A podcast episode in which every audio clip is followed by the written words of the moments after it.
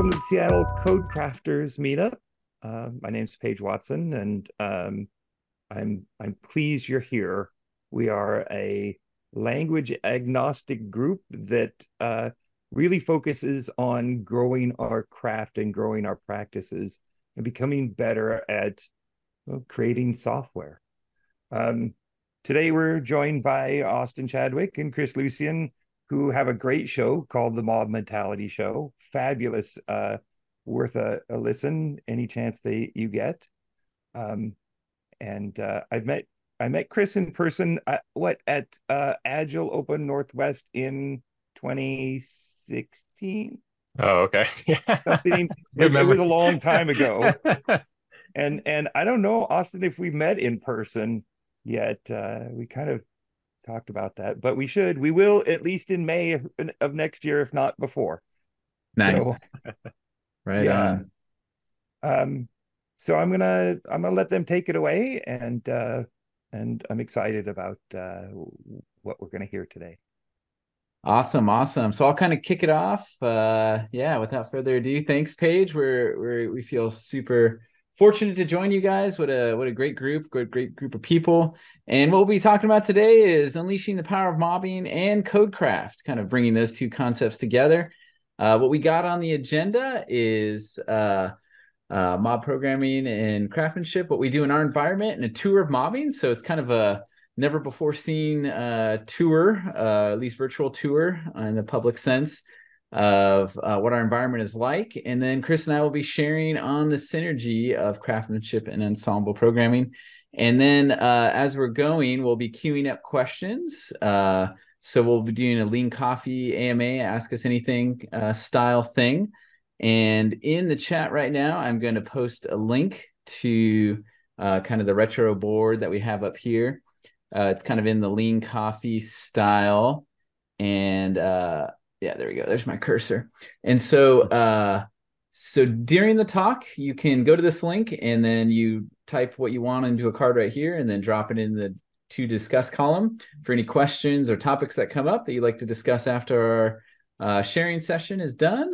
And then we'll uh, do typical lean coffee to go through those until we run out of time. Uh, should be a good time. And so uh, uh, now we will give you our tour and so to kick us off, I'll hand it over to Chris, who will show what it looked like pre-COVID uh, that I got to experience for a couple years, that Chris experienced for a long time. So take it away, Chris. Yeah.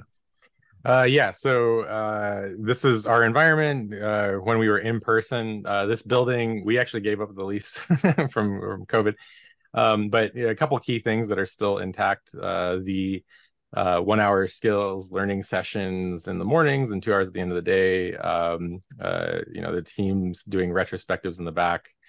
Uh, you know, in mob programming in general, all the brilliant minds work on the same thing at the same time, same space on the same computer. Uh, uh, quote from Woody. And um, you know, basically, uh, we still work this way today, and we'll, we'll kind of walk you through that. Um, the team has grown uh, a bit uh, and still growing. We're we're going to be adding additional mobs uh, very soon. Um, and uh, yeah, so in general, uh, things you know, we had our CI servers back there, and you know now a lot of them are cloud based. Um, we still have some on prem because we're working on IoT products, and we need serial ports for some things um and uh yeah typical day it looked like this with product owners you know uh jumping into the mobs uh kind of no no real need for a stand-up session because the, the team is kind of in the middle of work. Product owner stops by to talk about uh, things. And so it's kind of like a, a stand-up but it's a working session at the same time. Um and uh and you can kind of see all the information radiators. We have new ways of doing that uh being in in a remote environment as well and uh, you know uh, the the need for hand sanitizer though has gone away and so uh, yeah yeah that that was kind of a, a big thing. Actually even before covid um, was like oh hey we're going to be touching the same mouse and keyboard all the time. And so uh, that was a pretty interesting um, bit. But uh, we you know kind of do the driver navigator uh, style thing uh, um, all the different mob roles uh, as well that we could talk about and um, uh, you know these side workstations now everybody's kind of remoting in from their laptop so they have a, a workstation on the side versus not Um, we still uh, have a kind of meeting for corporate stretching as well, uh, and so so that happens. And you know this this is kind of funny. The ab- average cubicle cost. So um, you know basically you can set up a mobbing station for less money than a uh, than a cubicle. And now, if you're remote, then you can set up a remote station for less than a mobbing station. Um, everything on wheels again. Yeah, so so that was all kind of environment sort of stuff. Uh, also, noise was a big problem here. Um, after this video was taken, we actually put a bunch of sound abatement equipment up uh, in the in this building. Um, and now being remote, um, that's helped a lot as well. Uh, and yeah, so I don't know, Austin, do you have anything to add to this well, it did say the director is not being annoying, and I don't know if I can say that for you all the time. Yeah, yeah, still.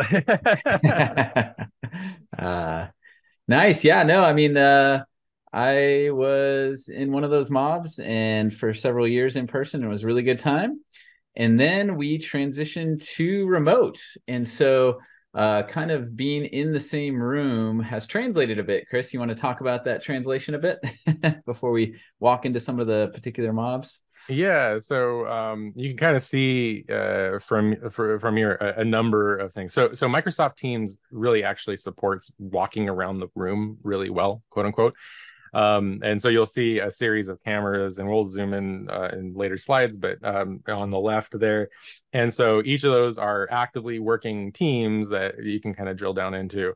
Uh, you'll see tabs at the top there of uh, all our information radiators. So all of those things are accessible, and these are individual by channel. So um, basically everything that we had up on the walls is now just up on uh, as tabs in this area uh, our Kanban boards and everything along those lines are all integrated to this view as well. So if you're if you're sitting in Microsoft Teams, you can kind of do everything you need to do to you know be quote unquote in that room.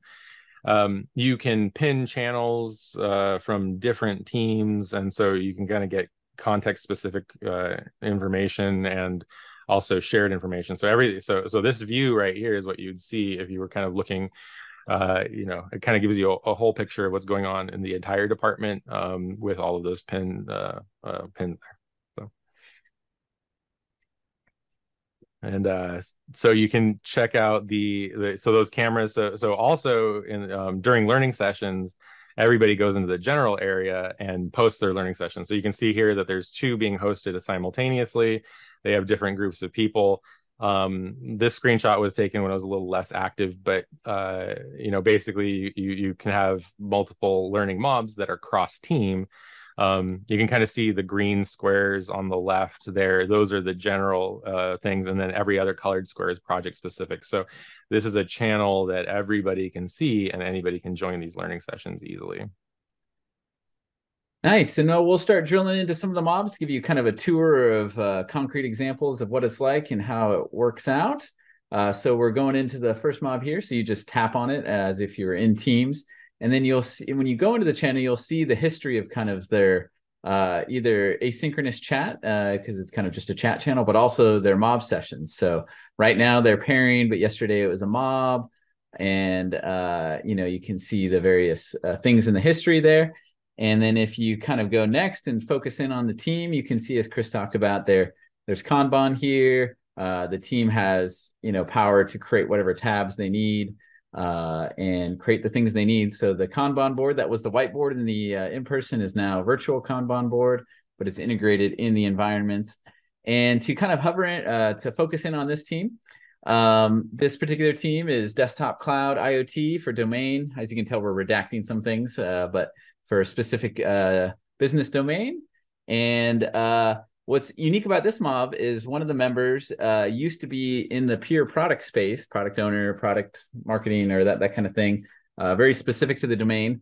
But over the years, he's he's also uh, has tech skills, and now he's just a member of the mob. So that just highlighting that because each mob has their own uh, unique uh, uh, ecosystem, so to speak. I remember Chris saying once that each mob is like its own uh, uh, what do you call it like a mom and pop shop with their own rules and uh yeah boutique boutique that's it right because each team has uh extreme ownership of how they operate and so um this particular team is uh, used to be eight um, uh, people uh, now it's down to three uh, when they were eight they used to roll dice uh, every so often to switch off who was in the kind of sub mobs Uh, they're doing a strangler pattern on old desktop languages and tech to new. Uh, there's some serverless and some traditional. Uh, and one thing to highlight uh, with all the mobs, uh, but this one too, is uh, they're full stack. So everyone who is needed is there to get the job done. Um, and as you can see, if someone's out for vacation or whatever, then you're pairing. And so that allows people to take vacations and have that freedom. And uh, you can switch in and out of this mob by finding other people and other mobs to switch with. Um, and that's kind of uh, the way it works generally. And how about this next team, Chris? Uh, yeah, so uh, this team in particular, um, mobile stack, uh, communicating with IoT. So it's kind of like mobile cloud and then um, uh, kind of hardware uh, that moves along. Um, you can kind of see that even though the product owner is not in the meeting, they can still chat with the meeting. So they, they have a running chat even with the product owner during that meeting. Um, and uh, you know or a side chat. And so the in this case uh, you know the product owner noticed that a, a team member um, you know from another team had joined and uh, and was kind of talking to them um, and so it's kind of a, a, a, nice thing. So they can see who's in there working right now. Um, maybe don't know uh, context about what they're working on but they can interact uh, easily. So um, this is uh, again kind of what i was talking about earlier simulating the walking around the office um you know there there's uh, uh you know uh, strangler patterns from old old to new. Um the code base is uh is very highly uh unit tested. Everything everything has been essentially done test first in these environments. Um and uh yeah it's been really interesting. Nice nice. Yeah and i think it is implicit in what you said chris but the anyone we interact with has the ability to quote unquote walk around the room in teams so they have the, that access um, and they can join pop in and join a mob at any time. And uh, switching to a collection of teams um, i'm highlighting two here. Um, and uh, so if we see there and we go take a look at them uh, so this used to be a larger group um, of 11 and uh, they used to switch uh, very often some of them uh, every couple days and uh, they used to be kind of considered one big team. And then so this has been a recent experiment, the inverse Conway maneuver. Uh, and so now they're two to three mobs or three people, uh, kind of more stable in that fashion. Uh, I point out uh, this person joining in because he is a UX UI specialist, and uh, he's kind of we have we had him in a previous mob mentality episode but uh, you know teams will flash the bat signal when they need help with that kind of stuff and they'll come join and mob with them and uh, you know do some css or html or anything uh, to help with that. And so that kind of shows that kind of floating specialist pattern with mobbing. Um, and uh, yeah so from a tech standpoint uh, it is uh, web cloud iot trans strangling to newer web uh, a mix of serverless and traditional, kind of strangling to more serverless. And uh, they're working to eliminate the daily stand up now that they're smaller teams. Uh, and kicking on over to the next team, Chris. Uh, yeah, so uh, this is pretty interesting. So there, there was a team that came on from an acquisition and uh, across, from across the world. So they're they're in Australia, and um, this team here uh, is um, the a, a uh, kind of mobbing counterpart. So so their team is, uh, in Australia is largely um, you know not really modified uh, in any way, even their working style, but but this mob is operating uh, in uh, in order to kind of essentially help and integrate into their team.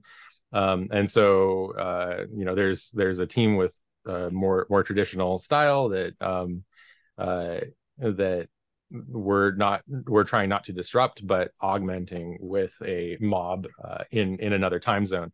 Um, and so uh, they got some they have some really uh, cool stuff going on. Um, uh, one of the people in this group is a DevOps specialist as well, and uh, and a, a, lot of um, and, and, our our specialist roles. It's kind of important to mention is that um, they mob normally on whatever the team's working on, full stack. Uh, however, their learning sessions are focused in their specialty typically. And so, so a specialist will learn in their area and focus learning in their area, but will operate on the full stack with everyone else in the rotation. Um, and uh, and bounce around as needed for for teams that need help. Uh, but yeah, so so there's a really interesting uh, pattern, and so uh, both teams are kind of influencing each other in different ways, as well as uh, collaborating, and it's gone very smoothly. So that's an interesting note. Next up is my current mob, and so uh, what's really interesting about the, this team is that most of the ones you saw before were um, one mob or one team or sets of mobs and people supporting one product. Uh, this is uh, this is a team that supports 20 to 30 different apps and domains. Uh, a lot of it's internal. Some of it uh, has some very significant external customer facing stuff. Uh, but what's really unique about it is that you know you could you know release an enhancement to production in the morning and then go to lunch and then come back and then work on a fix in the afternoon for completely different tech stack um, and completely different domain. And it's just whatever is the most important among those 20 to 30 different apps. And so CI/CD is always important, but it's very important with this one because uh, you got to have really solid, ready to go pipelines to sustain and keep all those things working well. And so it's been a lot of fun. Go ahead, Chris. Yeah. Yeah, I want to jump in here. So, uh, so T stands for Tools and Enterprise Applications. Um, and this is the longest lived mob. So this mob has existed for 12 years now or so. Um, and so this is the mob that I worked on when mob programming first started as a term uh, and a, lot of those apps you know so so anybody on that team may be modifying stuff that that we did back then. And i was in a, a meeting recently and there was an app that uh, basically had need hadn't needed you know minor updates. And, and i was like wow you know we've been deploying to this thing uninterrupted with no no real problems for the last 10 years. And uh, so it was kind of like a a really cool thing. And so no and no bugs reported from that system. Like maybe it's had one bug report in five years or something like that. So it's just like a single project, um, you know, with just constant use and no real bug. So so it's very cool. Like out of the you know many many projects and products, there's there's a lot of risk there, but it's very safe to work in the environment, which is cool. Yeah, yeah, it really is. And uh, sometimes you're in really old tech and sometimes you're in cutting edge tech but what's one cool thing to see is you see a lot of the practices. You can just feel it in the code as you're working on it. Um, and uh, yeah so uh, let's join this team mob so obviously we're not really joining them right now but this is a kind of a simulation of what it's like to join one of these uh, mobs remotely. Uh, so i'll kick off this video and i think i need to turn off the audio. There we go. Okay cool so we're just we're looking at the video, and so when you join the mob, it's kind of similar to this uh, Zoom session we're in now, where there you have the faces, and then we're sharing a uh, environment. And so in this environment, we're sharing an IDE that's got continuous tests running.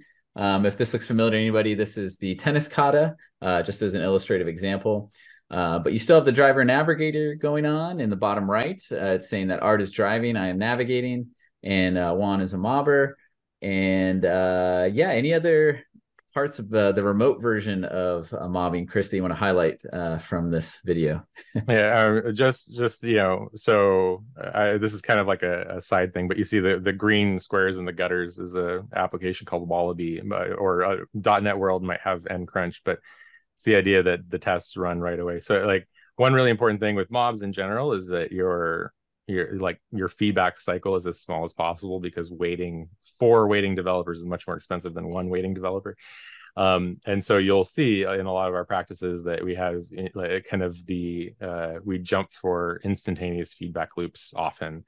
Um, and uh, and so getting you know kind of instant feedback is uh, is just really important for us. And that goes into the hardware the tooling everything so Nice, nice. And you'll notice that uh, this there's many ways to do remote mob programming. Um, what's very common, maybe the most common, is kind of a Git handover tool, which is excellent. I've done that a little bit. Um, and so what you do is you sh- take turns sharing screens for whoever's driving. Uh, so you know, if Art were sh- uh, driving, he would sh- share his screen in Zoom or whatever tool, and then and then when someone else's switches, then you would uh, switch to their screen share, and then the code uh, flies between the c- computers over GitHub what, you, what you're about to see here in four seconds is that we are sharing an actual computer, kind of like what we did when we worked in person. And now this transitions. Uh, this is a tool called Mobster. There's a lot of great tools out there for uh, facilitating uh, switching. Um, and uh, so now I'm driving and Juan is navigating. and uh, and one benefit of this style is you can mob on anything. So it's not just code you're sharing. So this one you can share everything. So we'll start the morning mobbing uh, email. We call it email Kanban to yeah. knock that off, and then uh, we'll get into uh, you know any Teams notifications, and then we'll get into our normal Kanban and get into the flow of work. Uh, which is largely code, but it might be diagrams. It might be anything that you can uh, share in a, a desktop. The the nice thing about so the tool that they're using there is AnyDesk, uh, and there's also TeamViewer. Um, the one thing that's really nice about those is that everybody has the same context together. It's like looking at the same monitor, where um, you know you might see like Amazon Cloud Nine IDE, which is like everybody can be looking at a different tab but has access to the same console. Um, that that kind of you know spreads focus and then and then obviously the git handover um i think works well uh with with maintaining the context between everyone but um there uh, you'll see that there's a hovering cursor uh, up in the middle of the screen moving around so that's another person with a pointer that's able to kind of just point out what they're talking about while they're navigating if they need additional help um, if line numbers aren't working uh, exactly for them verbally so that's another important point Nice, nice. Yeah, lots of great options for tools. And uh, kind of kicking it at the meta, uh, you know, kind of more director level uh, thing, uh, Chris, yeah. of, of our environment. Uh, how, how do we uh, prioritize work and that kind of thing? Yeah, so uh, this this is kind of work prioritization. So uh, basically, features come in, we base it off cost of delay. Um, we then determine and eliminate known unknowns, uh, and then we uh, kind of budget eh, so so if there are uh, known unknowns um, then we'll budget a proof of concept and eliminate the known unknowns. Uh, then we budget and deploy a minimum viable product. And then if we discover any new unknown unknowns then we go loop back. And then if not we go on to the next feature. So um, what this looks like in practice is you know feature comes in we we get a release out. Uh, often you know so so you know if if we ever work on anything um, for a particularly long time uh, then it's probably too big. And so these things end up breaking down um, somewhere in the like you know less than four hour chunks um, and they you know it, it's more more of like a same sizing process than than anything um, if if you're doing that but uh but it's it's story split as best you can and then and then go through and then whatever we need to get to the customer as quickly as we can we, we do. So yeah. Nice. Yeah and uh, one thing i'll add here is that uh, we'll mob everything together. So sometimes it'll be very much like a, a code kata where it's like hey this uh, has little unknowns and we're largely implementing so we'll you know be the commits will be very high which i'll get to in a second your next slide. You know committing like every few minutes every refactor every feature added every test all that kind of stuff. And then there'll be modes where hey uh, there's this business problem and it's big and lots of unknowns and so we'll do brainstorming and rapid experimentation together as a mob sometimes there'll be five experiments going on because there's one going on in the mob station and one on everybody's computer we're trying to figure out how to do a thing um, or you know interacting with customers and stakeholders to figure out the best way to solve the business problem. So you'll see kind of both cycles of figuring out knowns and unknowns in a mob. Uh, yeah, one thing we'll uh, we I look at these daily, and I know some people who do as well. Uh, especially for the mob I'm on right now, we're supporting 20 to 30 different apps. Uh, so it's good to have a high level view on what's the pipelines looking like for all the apps we're supporting. But uh, as a whole department, uh, we'll get together on occasion and uh, talk about the DORA metrics. So that's uh, we'll talk about deployment frequency, lead time for changes, mean time to recovery, change failure rate, and this uh, automated uh, you know SVG that looks at all our pipelines and uh shows delivery, helps us facilitate that discussion. so you can see here this one in the middle um, it's been delivering to production every day for a very long time. This one up top had some issues yesterday, kind of in the the setup part of the pipeline. Uh, this one down here had a bu- had a, a, crash in the pipeline. Oh, doing a fire drill, which is like an automated uh, check that our databases can be uh, restored successfully and that kind of thing. And so, um, yeah, so that's kind of a high level look at uh, DORA. Anything on that one, Chris? Before going to the next. Yeah, you'll just notice on the left there uh, the drill one, drill two, setup, test, and prod. And so um, the the fire drills are really important to me and and some people kind of roll their eyes or whatever but it's this idea that it's like if you you know can you select data that was recent from prod in a restored backup? Because uh, i've seen teams go on long times without ever having restored a backup and then realizing that the backups haven't been working for years um, and losing everything. And so so um, if there's not, so these fire drills are automated. And so they they discovered a failure in their backup you know right away but um but you know every team is required kind of at least once a year to make sure that their fire their their whole system is functioning as they expect. Yeah. yeah and then chris's annoying fire drills were like well if we automate it we don't have to do it anymore. So there you go. exactly. So what i do is i try to irritate people until they automate it. Nice and how about this chart chris? Yeah, so this is the commit impact chart. So this uh, every circle on this chart is a commit to a repo from a source, and uh, the size of it is a logarithmic scale based on the number of commits. And so you can kind of, like Austin was talking about earlier, you can kind of tell uh, when people are in research mode or in kind of like delivery mode. Um, and uh, you know, so there's like a lot of commits that happen on the right there, but then an absence of commits uh, green is on the main branch for like trunk based development and yellow is on the master branch and we also have alerts like if the branch if a branch ever becomes more than two days out of sync with uh, master then like go and follow up with the team. Um, and then also uh, the um, that very top one there is also automated commits happening from uh, systems like uh, translation services and stuff like that Excellent, excellent. Hmm. Well, that was kind of the beginning of our tour. And now we can talk about, since this is a crafter group, you know, kind of the synergy I've experienced in the last five years of doing ensemble or mob programming. And uh, we can jump right into uh, what comes to mind for me most uh, with uh, uh, code crafting is just well crafted quality software. So, uh, delivering quality software, um, and uh, so what comes to mind for me are things like TDD, refactoring, domain driven design, patterns, all these kind of things. And uh, for me, there is a gigantic correlation to working in an environment like I just uh, showed, uh, like we just shared, uh, with uh, high quality software. So there's a big correlation um, with low bugs, which we'll talk more about in a bit, but also just the ability because um, crafting software well is is a you know uh, there's there's a good learning curve to it, but it's it's fairly steep in my experience. And so having uh, someone in your mob kind of guiding you, learn a new pattern or learn a new refactoring or learn how to do TDD, or uh, being able to pull someone in to say like, ah, yeah, I've seen this code smell before. I don't remember how to handle it. And you can be like, oh, I remember so and so in the other mob, and then we can just invite them and they come join the mob and help us through it um, and uh, so just being in an environment where that's you know experts or other eyes and other opinions are highly accessible has been a big win for me.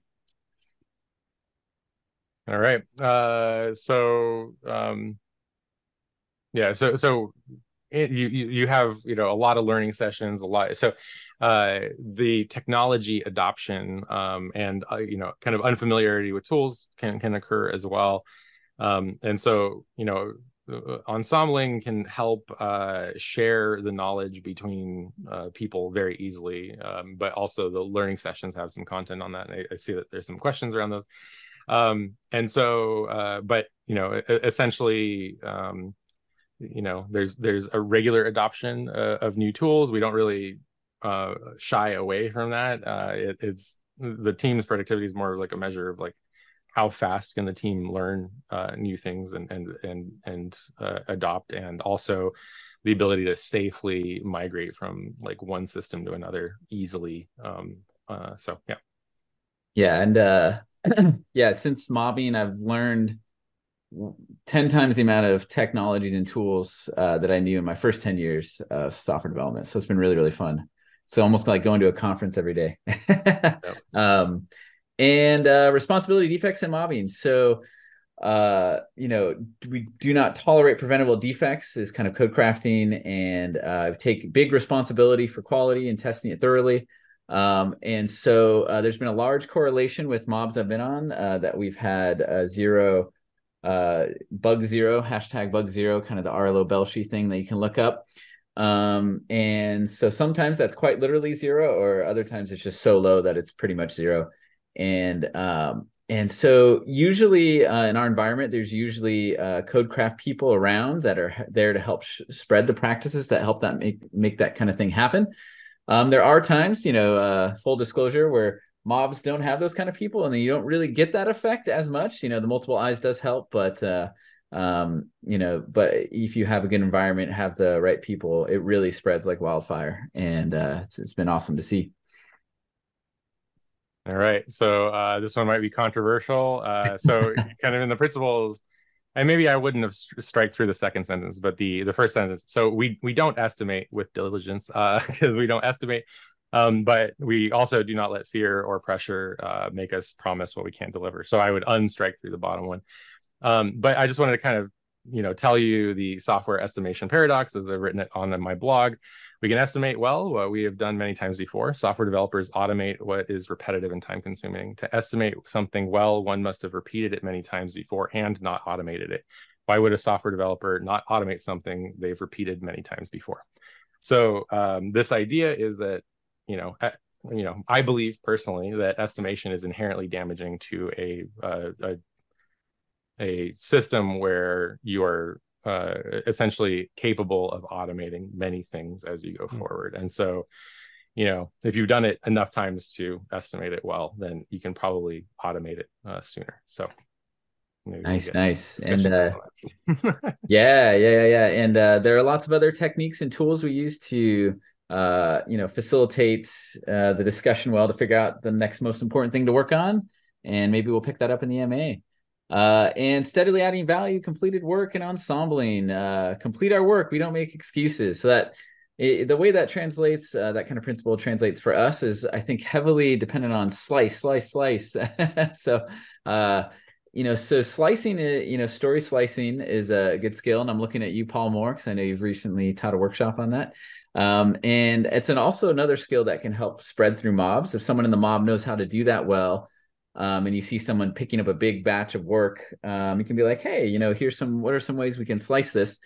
And then if you're in that mode and you have a good CI CD environment set up, then you're always delivering. Uh, so it's kind of like, what have we just delivered and what are we delivering next? And um, as long as you keep the slicing well and you're using good practices to do so, whether that's feature flagging and test driven development and things like that, Yeah, sustainable pace and mobbing. Uh, you know, we work at a sustainable pace and we don't burn out.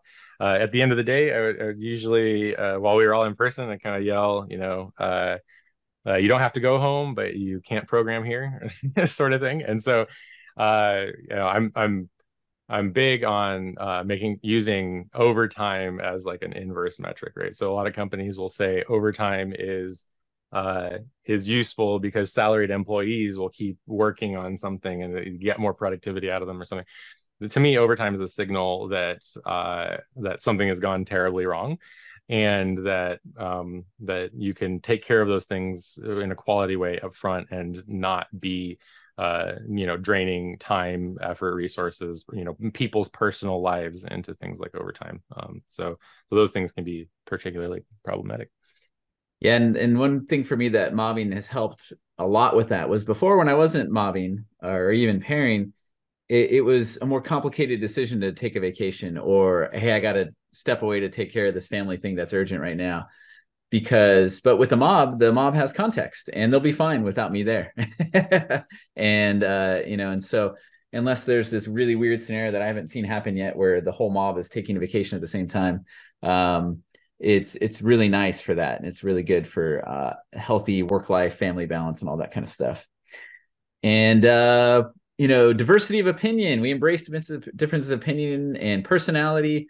Um, most people think of mobbing they think like you're highly you know highly extroverted. Um, the the truth is is um, a large large majority i would guess in the 80 90% uh, people i've mobbed with and uh, in our mobs are more on the introverted scale of things um and so but we you know we embrace all uh, personality types and so whether that's uh, figuring out the break sequence that works well for you and your mob figuring out the proper setup Also, diversity of opinion, as it looks like Chris is disagreeing with me here in this picture, and I, I embrace that disagreement. Disagreement, Chris. That's very good. And so we love rapid experimentation, getting everyone's uh, building that psychological safety in a mob that's really natural because you're working side by side with people. It's easier to get to know them, feel comfortable to share your opinions.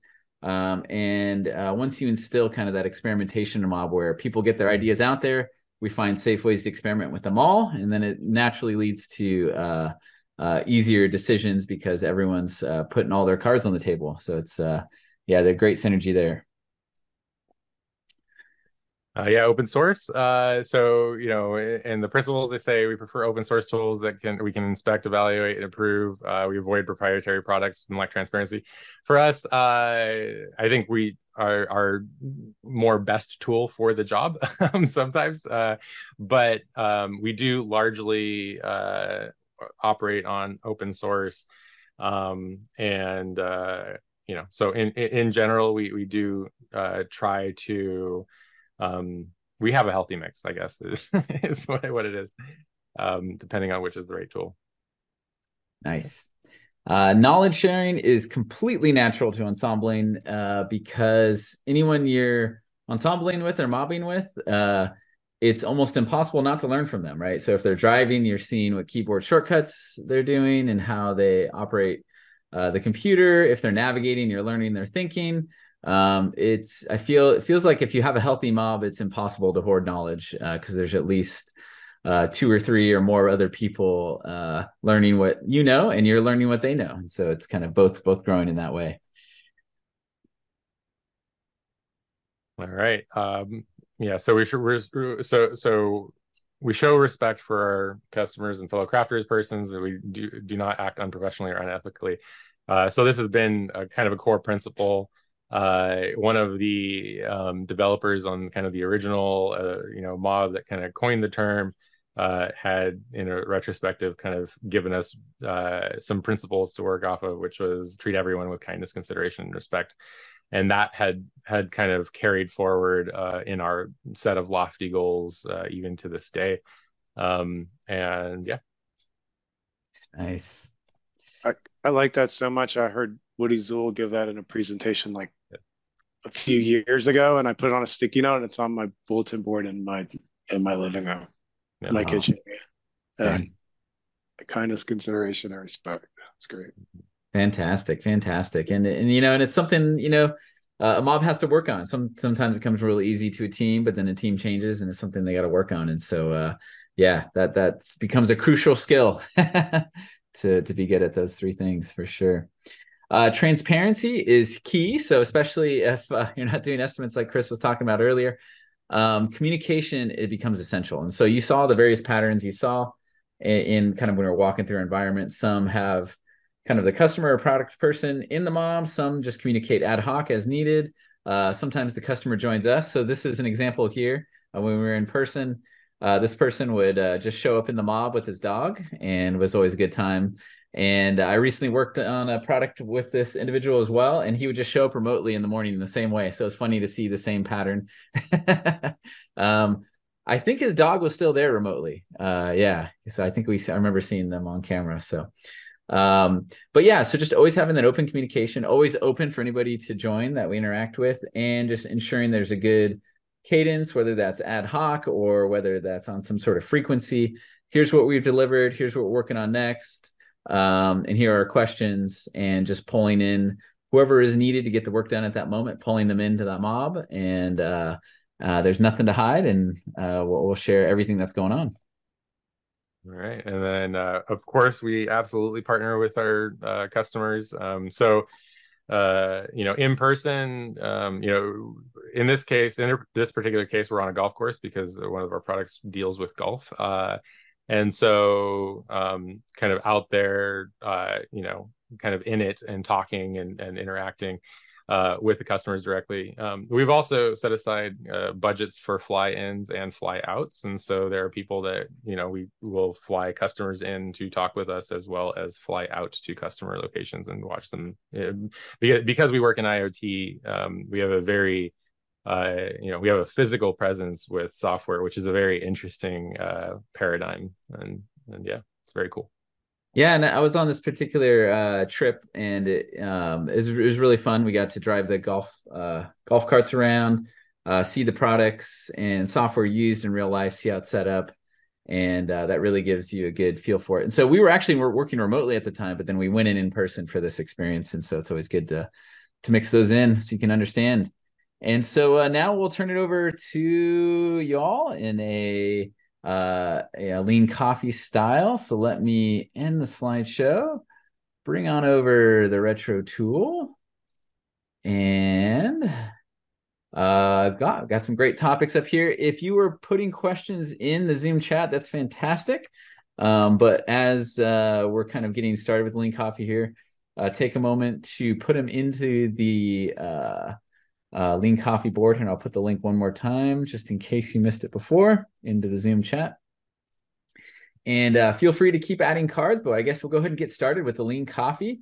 And uh, the way we've usually done Lean Coffees is uh, you'll have some more minutes while we're kind of reading off the cards to start with. But the person who created the card uh, can read uh, their card and then kind of give like a 20 second soundbite to it if they like.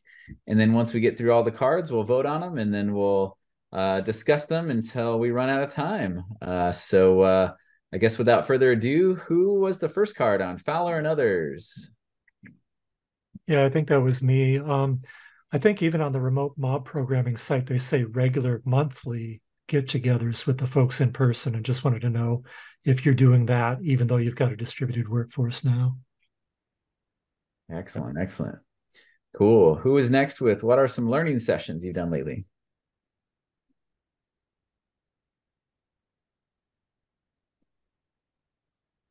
Maybe that one speaks for itself or someone's unmuting. All good, all good.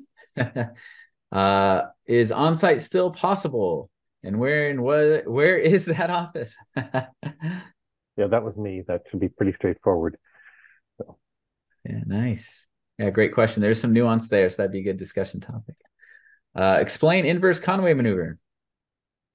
Just wanted to to get a little bit more. I I think I understand the concept, but uh, but I'd love to hear your your explanation of what that means to you.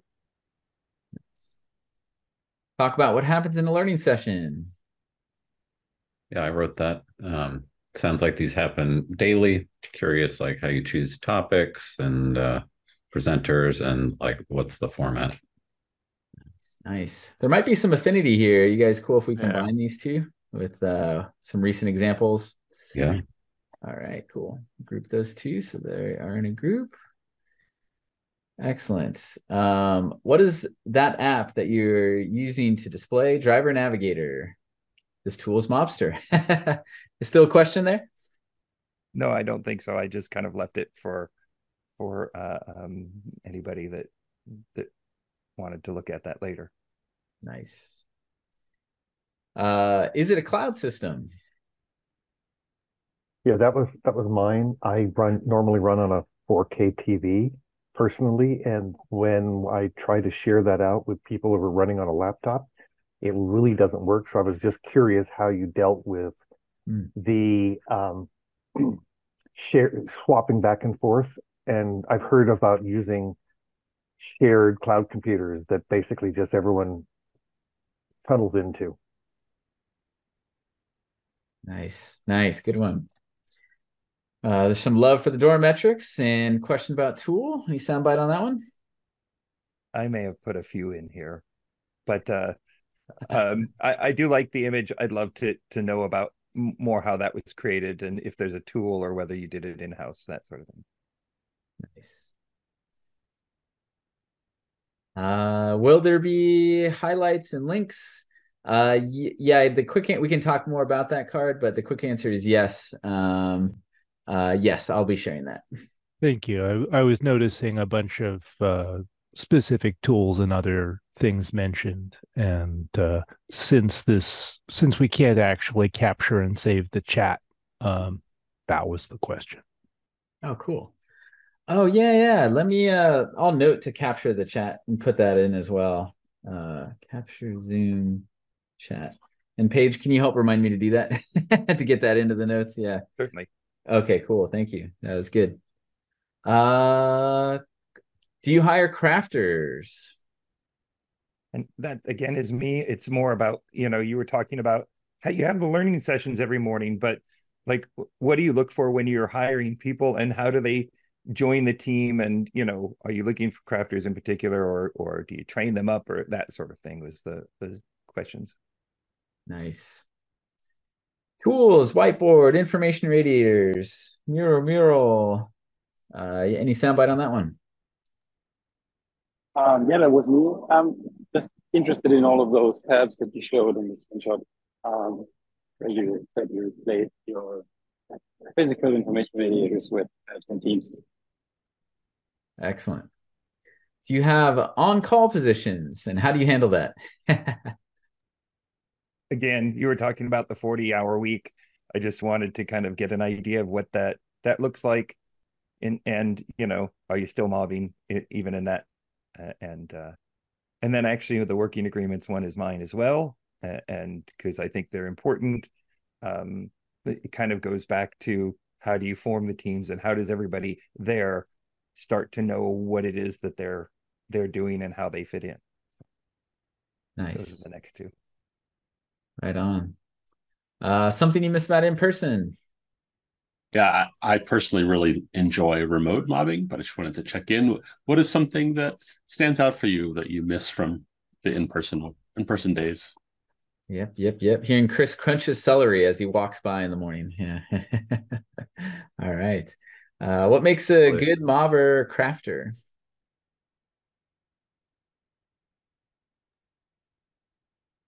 Right. Yeah, that was mine.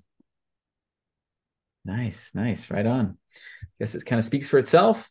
Uh, Chris, do you think we should do secret voting for this? Uh, it's probably. Uh, yeah, go ahead. All right. Okay. So, so turn on. Yeah, we have secret voting on. Uh, so how many votes do they have? Three.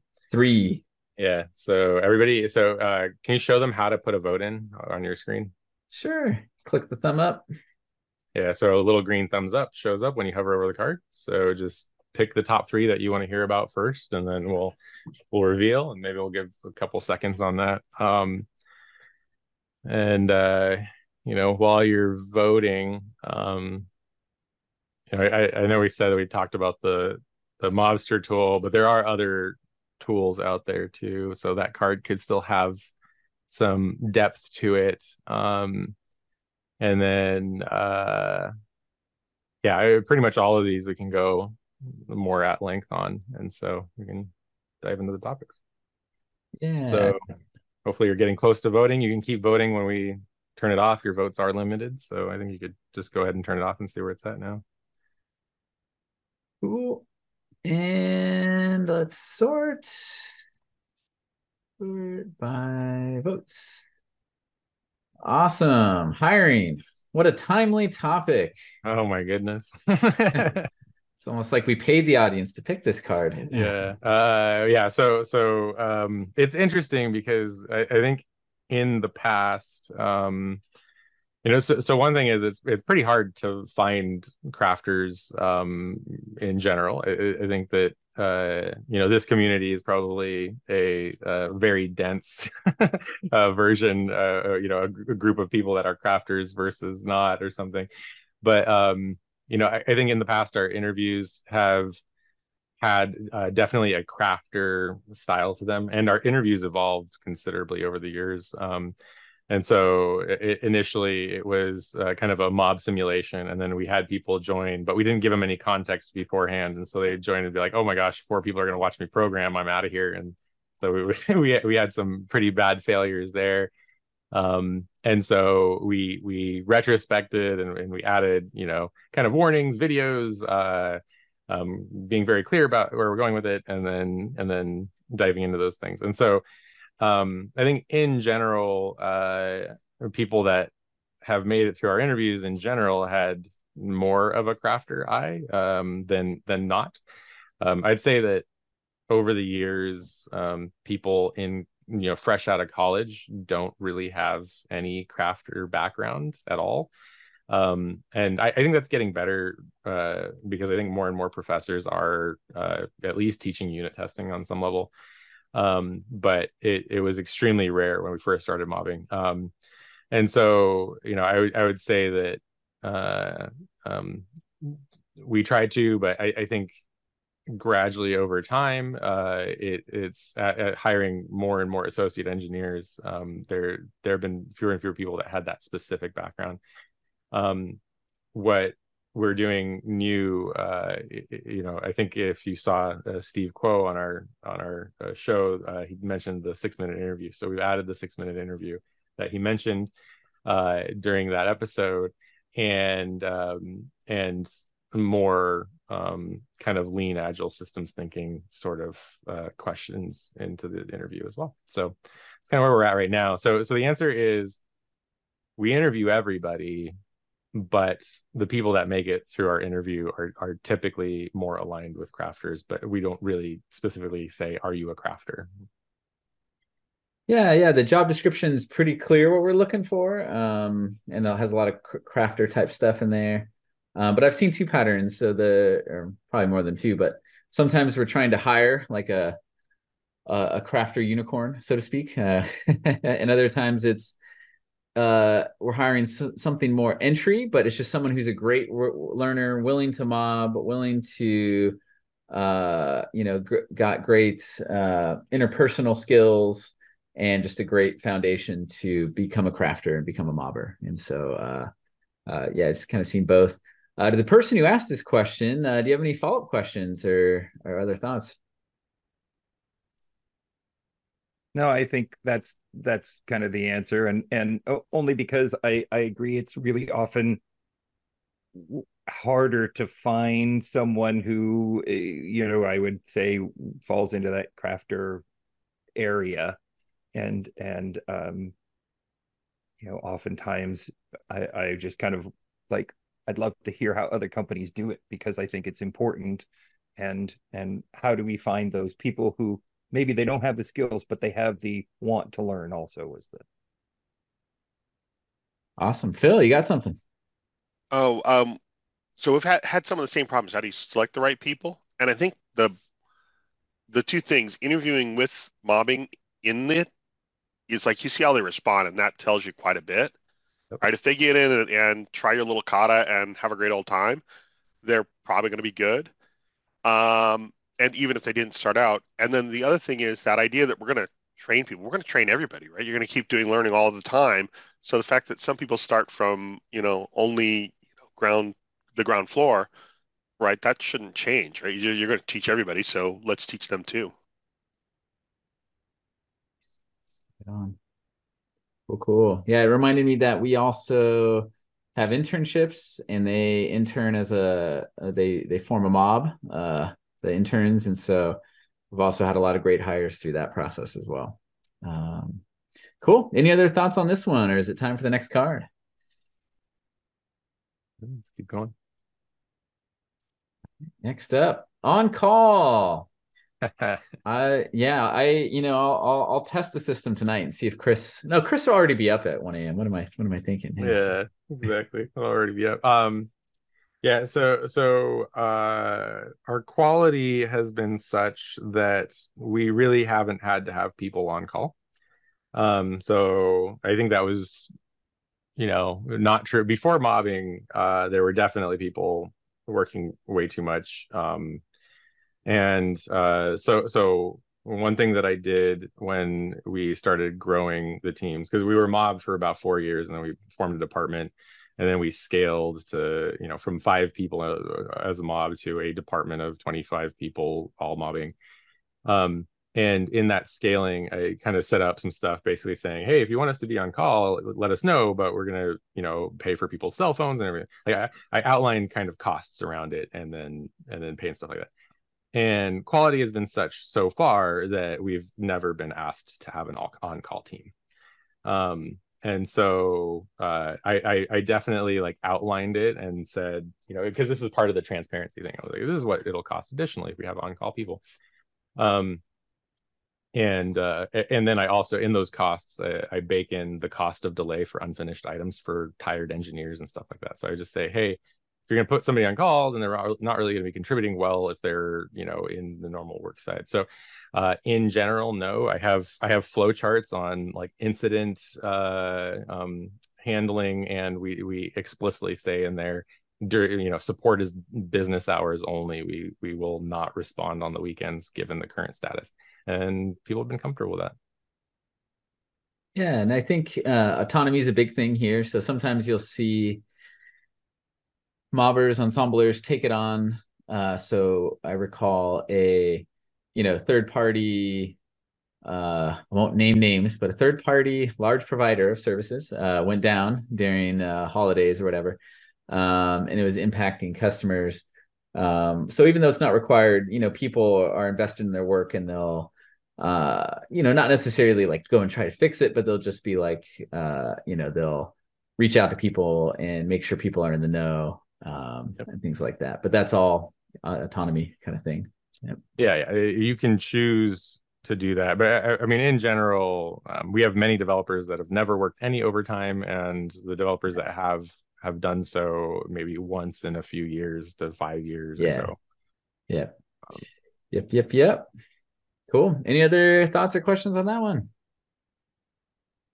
I just uh like this has always kind of been one of the questions about about mobbing and that sort of thing. And like if you're mobbing full time, you know, are you gonna also have an on-call group or you know uh, um, um yeah so so maybe uh so i think our, our scale is getting large enough that um you know, I will probably, you know, we will start hiring in the UTC time zone as well. And we have people in Australia already. So mm-hmm. uh, theoretically, if you have a bunch of unit tests and you can deploy, then then rather than having on call, it might be just another team that steps in to support a team while nice. they're away.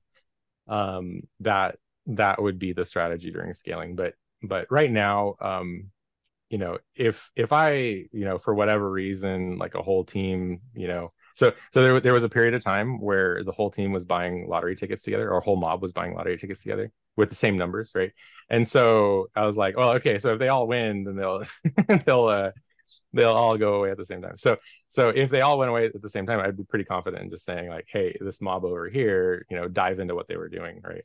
Um, and so you know that whole bus factor, lottery ticket factor, um, you can. Uh, I given the level of unit testing and, and things along those lines for you know an experienced mob they i think they could just dive in and start cranking away on stuff. So that'd be the hope. But in 10 years not not really come up. Excellent. Love that. Nice. All right i see no hands. Next card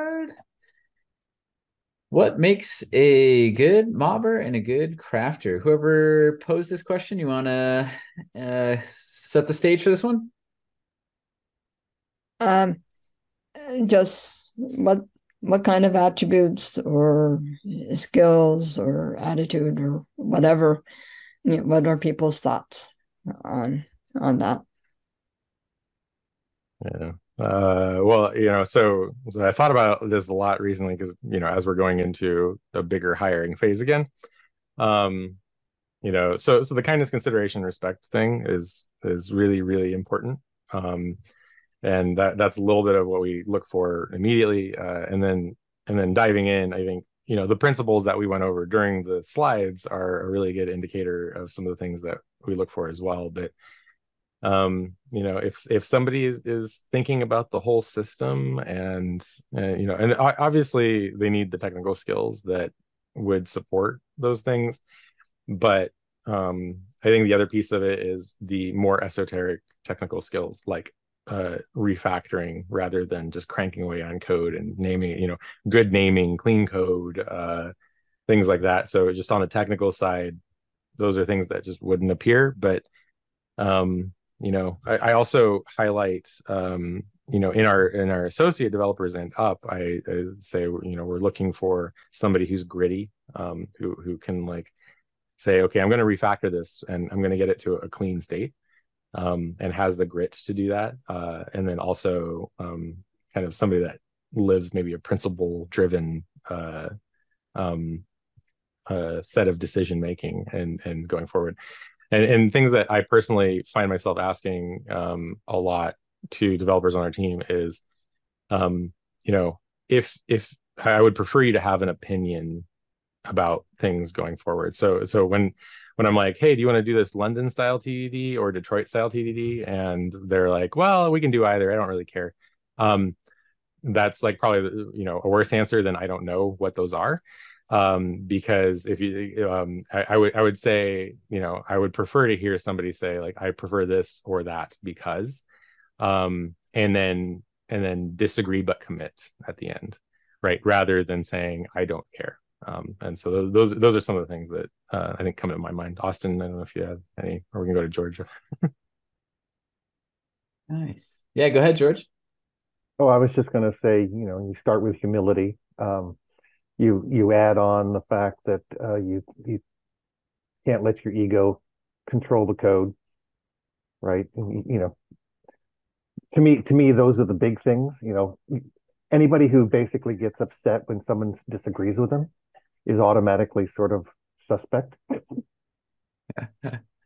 yeah, yeah, I'm with you, and uh, yeah, and I think to kind of yes end what you're saying there, George, is uh, for me, like in a to say it very succinctly, it'd be just like radical candor and extreme programming.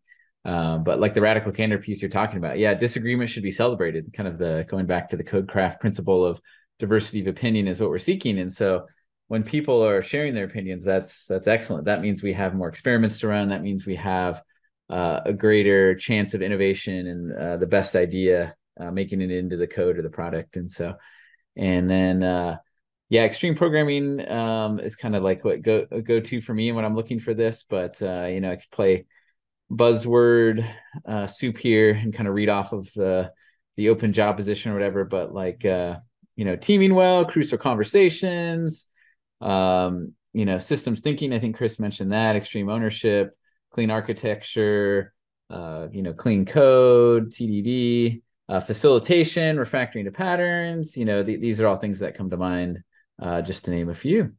Um, but yeah, any other thoughts on that topic? Well, I, I just want to say that um, one of the reasons I promote pairing at a minimum so yeah. much is because if I interpret the requirements one way and my pair interprets it another, you don't have an argument. You go get clarification. and so the likelihood of you building the wrong thing is goes down dramatically. But yeah. to do that, you basically have to not insist that your view is the only view. Yeah, yeah for sure. Yeah, and uh, yeah, and, and I love that about mobbing and pairing too, is that uh, usually the disagreements sort themselves out by like experimentation, like he said. Well, let's go talk to the person and find out, or let's turn on some analytics and see what people are doing out there, you know, in the in the production world, or let's try the code in a safe environment and see what it does. Um, and so, yeah, that, that's awesome.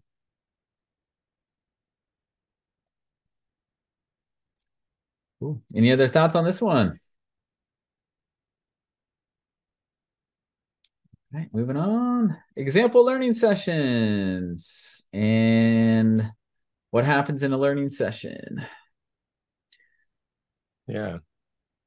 Uh, well, so so I can kind of give give you some examples of recent ones that I've seen. Um, so so there's learning. Well, actually, let me talk about. I'll talk about what happened originally. Um, so so, you know, when Woody joined Hunter, uh, he um, uh, he put in place Kanban and uh, and learning sessions, right? Um, and so the learning sessions then were uh, essentially uh, dedicated. Um, uh, uh, they were always uh, kind of Randori style, um, where you know somebody takes the keyboard, somebody navigates, they navigate the driver, and everybody rotates on a kata. Uh, and so I think we did tic tac toe like a million times um, as the uh, you know over again once again from the beginning over again um, as as as the team got better and as, as those skills became kind of more ubiquitous and and uh, you know uh, things kind of expanded out. And then as the as the team was growing there was a desire to to branch off of that um, and do more you know directed or or maybe team focused. And so learning sessions uh, today and in the future you know in the past there was a really important one where it was like hey let's do database continuous uh, delivery. So right now everything on our pipeline goes to prod automatically but our database doesn't. And so the team decided to learn flygate flyway and uh, redgate data compare. And so learning sessions were specifically about exploring those technologies. And um, and so you know one developer went and learned it all and then and then started hosting learning sessions with katas around around database continuous integration. And then flyway and uh, and the redgate tool uh, became parts of different pieces of our stack. Um, and so so now it's like we can make updates to the database. Those go automatically to prod. We don't have anybody that like is in uh, another department that's kind of gatekeeping the production server but everything has failover failback and and uh, you know thoroughly tested. So we went from a very um you know and we saved lots and lots of time around. So like you know so so before it was just like quality within the team and then it was um, maybe technologies to increase you know uh, productivity. And then and then it then gra- gradually even went to like iot technologies and other things like that. Um, very recently uh um like you know amazon aws rds proxy um for uh basically connection pooling across many lambdas. Um and then uh um i'm thinking about others uh um that have come up but i don't know austin if you have any that are interesting sure. Yeah yeah for me recently uh so uh, learning time can be solo or group. So for solo ones, I usually have a, a, a stream of the book I'm reading. Uh, so I'm rereading Refactoring to Patterns right now. And uh, I usually have a tech set of videos. So I've been doing a lot of Flutter uh, lately. And so whatever tech is needed for at hand, I'm usually uh, watching a video on that. And then uh, also Codecraft videos. So I've been doing a lot of the Clean Coder videos uh, group sessions. Um, I've seen some on uh, testing. I've seen some on uh, the mob roles uh, recently. Uh, I recently joined one about uh, refactoring to patterns and unit testing for zombies. it's like the zero one mini exceptional cases, stuff like that. So that's, that's some recent examples. we'll be doing lightning talks tomorrow. Um, so people have an opportunity to do a five minute talk on anything uh, work related, personal, etc., and to share information. Cool. Any follow up questions to that one? All right. Moving on. Inverse Conway maneuver. Chris, do you, you, know anything about that one? Huh. I have no idea. yeah. Uh, well, um, so so I don't know, Austin. Do you want to talk a little bit about Conway's law or anything along those lines, or do you want me to just jump into it? Uh, go ahead and jump into it. I was looking up a okay. link on it. Um, yeah, yeah, okay, that's fine. Um, so so you know, Conway's law, right, is this idea that your your infrastructure repre- uh, is reflected by your org structure that can kind of be expanded to like maybe the team habits, right? Your architecture is going to follow your team's habit habitual patterns. And so um, everybody's kind of heard the two pizza team and things like that, where it's like, oh, you know, you've so that was like the the Bezos thing on the Amazon, where it's like, oh, keep your teams the, uh, so that they can be fed by two pizzas, or you know, two large pizzas or something, which is about eight or nine people, right? And um, I, I, think I've grown to agree with that over time uh, pretty deeply because we've seen mobs that that operate very fluidly and um, and they're you know three four people maybe up to eight and then they're they're totally fine. Um, the the difference between four and eight is like the, the need for a stand up or not um, and then when we grew past 12 on on a on a single product, the architecture began began to become a little bit monolithic in nature. Um, and the um, at least you know so, so it was like serverless monolith where it's like uh, everything is relying on the same database and so we said like hey we really want to have this be separate independent kind of horizontally scalable systems and so um, looking at the whole the whole system. An inverse conway maneuver is this idea that you're going to reorganize explicitly around the architecture that you want. And so um, the idea there is uh, we you know so so so the experiment right now is we stop the stand up meetings. We break the architecture into desired parts and say um, the team that was 16 people is now you know four teams of four. And that those teams cannot deploy with their own pipeline. So three other teams have to make their own pipeline. And those teams really can't use the same database. They need to use their own database with like either etls or, or some other way to shuttle data around. And um, and so we've already seen a dramatic increase in the amount of like production uh, code written and a reduction in the number of standups and a reduction in the number of blocked pipelines. Um, so one team deploys, breaks something on the pipeline, and blocks another team. Now that they're independent, teams are deploying independently and solving their own problems right away because no one's going to get in there and fix it for them. Um, and so uh, so we've seen some pretty big uh, productivity gains already from the inverse Conway maneuver, as well as um, uh, you know just general the, the, team seems healthier. I guess is a good way to put it. There's fewer need like there's less need to get 16 people all uh, agreed upon a single idea. Now it's just four people, um, and that's been really great.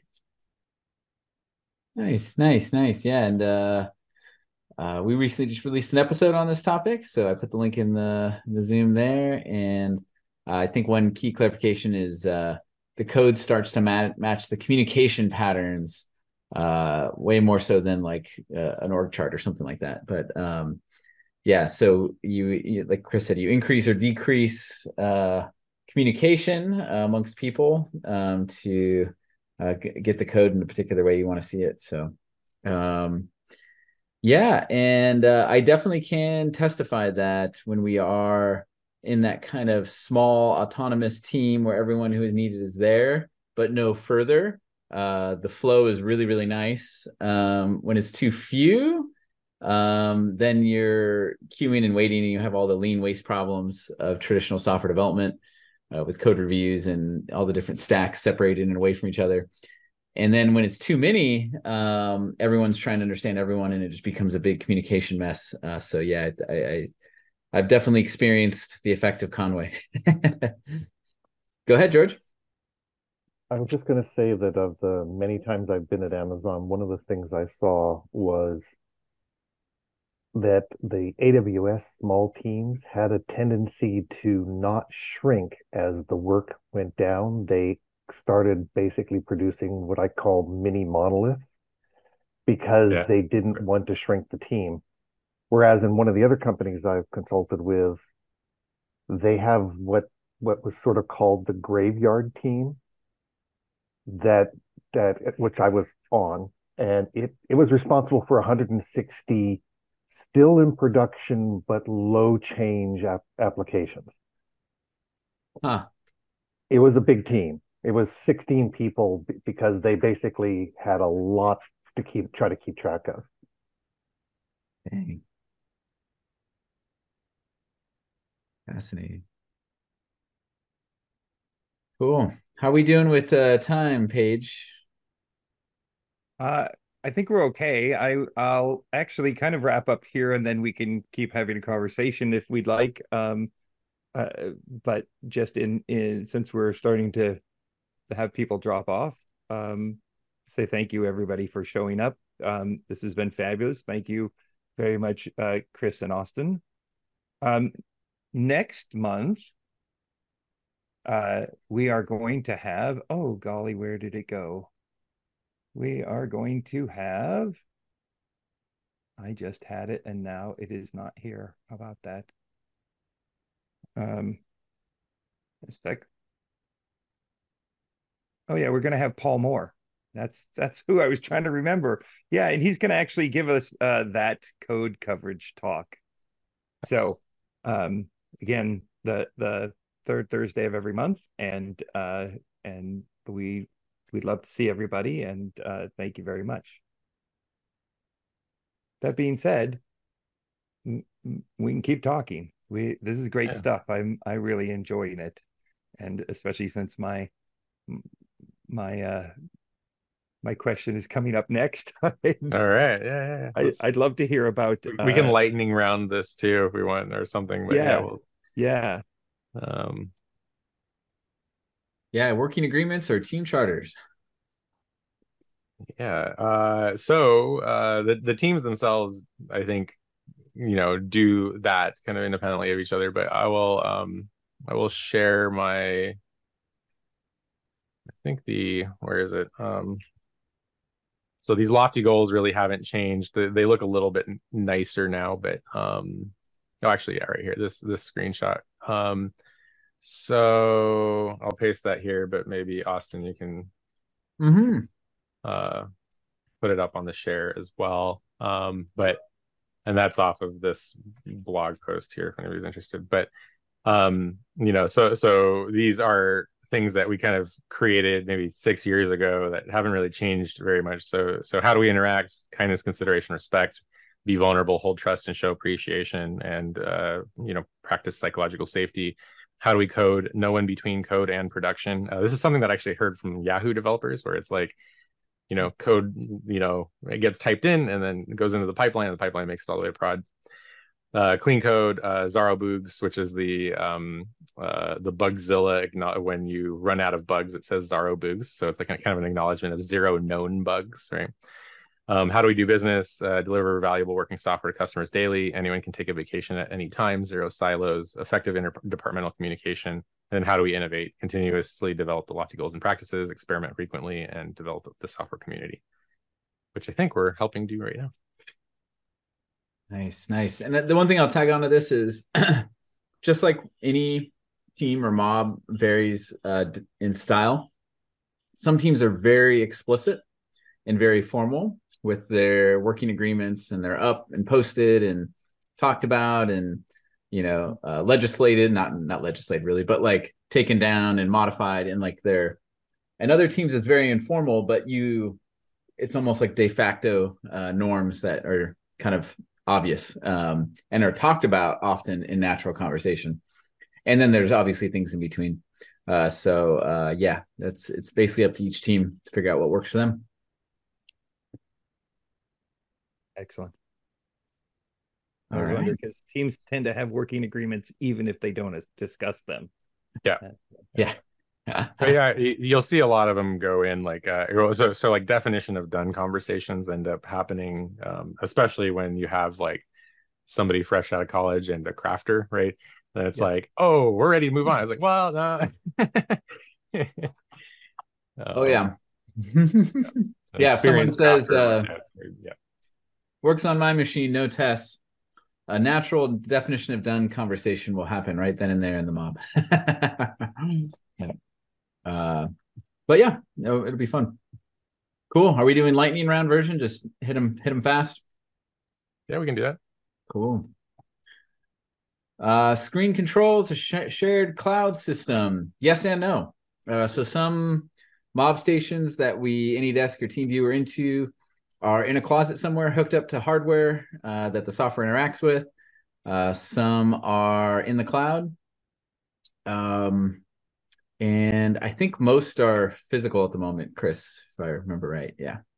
Yeah. Okay. Yeah. Uh, well, so so there. Yeah. Actually, I have a good add on to this. Um, it's really important to me that the hard drive. So we we use uh, Llewellyn Falco's approval tests a lot, and they take um, you know they do hard hard drive I/O, and um, even SSDs feel slow now when you talk about NVMe M2 SSDs. And it's often it's hard to have a configuration on a cloud computer. Uh, well, at least before it was. I think I think I've seen some recent configurations on like AWS for NVMe M2s, but um, but basically the hard drive I/O and the um, and having a good graphics driver for uh, working well with Chrome. Um, these are actually things that I, I, like to consider when making mob hardware. And so it's you know um, these end up being physical machines because typically i have hardware requirements um, that i'd like to see for teams to be able to iterate quickly that are based in fastest possible for unit test runs. And because you know a mob costs a lot of money to run. And so anytime you spend waiting at all is like you know developer salary times four plus cost of delay right? So um, that number ends up being pretty big. So the developer hardware ends up um, yeah it's important. But yeah george. Um, my question was really about the problem of variability of the actual remote developers.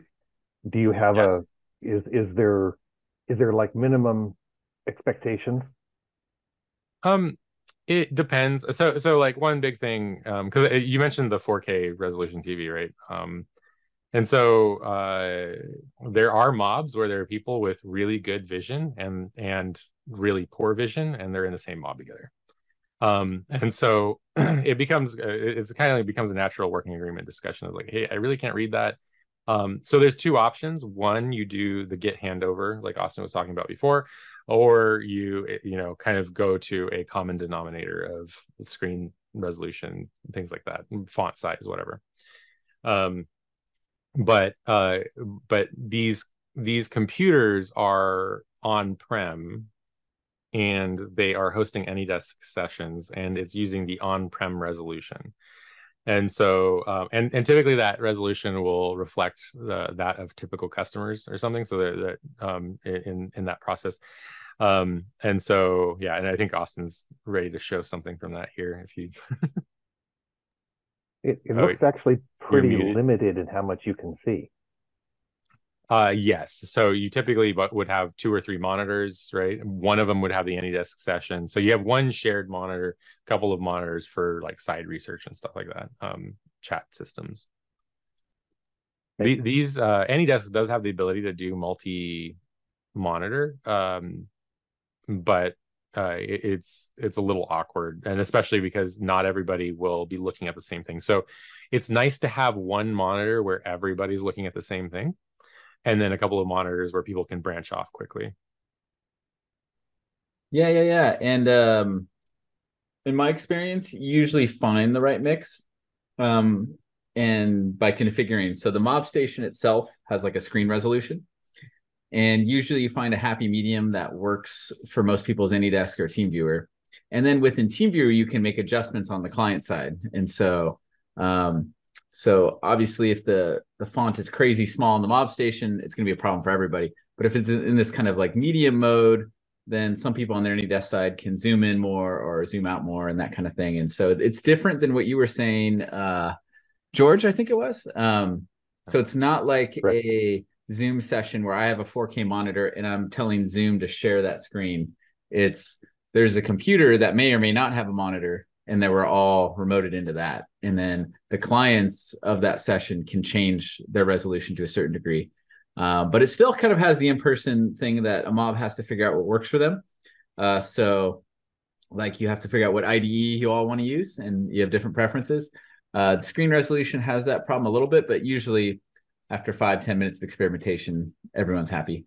Um, so, thank you. Mm-hmm. Cool, cool. Let me stop this. There we go. Okay, back.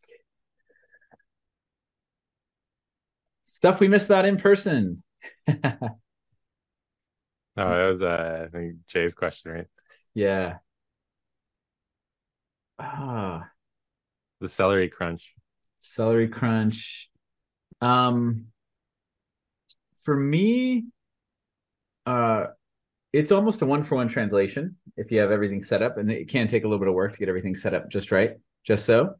Um i think the thing like i see chris's face i still hear chris's ideas when we mob.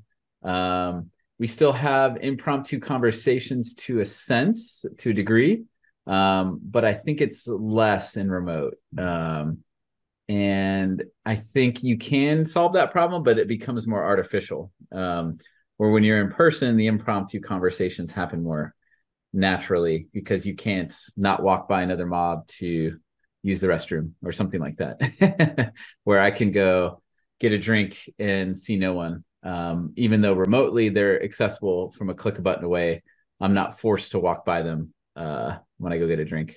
Um, I don't know. How about you, Chris? Yeah, uh, well, I, so I've tried to simulate that with the cross team lean coffees, which is Yeah. the, yeah, it's like the water cooler conversation simulator. Um, and uh, but but yeah, in, in general, um, you know, I, I, it it is that kind of like random interactions that that that you end up getting. Um, you know, uh, smelling fish being cooked in the microwave. I love that smell. So, um, no, I, it, it's yeah, so stuff like that. I don't know. It's, but but we uh, to simulate the smells, we also shipped uh, smelly markers to everybody on the team, and then we smelt the different colors together at the same time, and then talked about the experience together. So we were all kind of smelling the same thing. We Yeah. we would often get up and go take a walk, you know, and our Pomodoro timer would go off.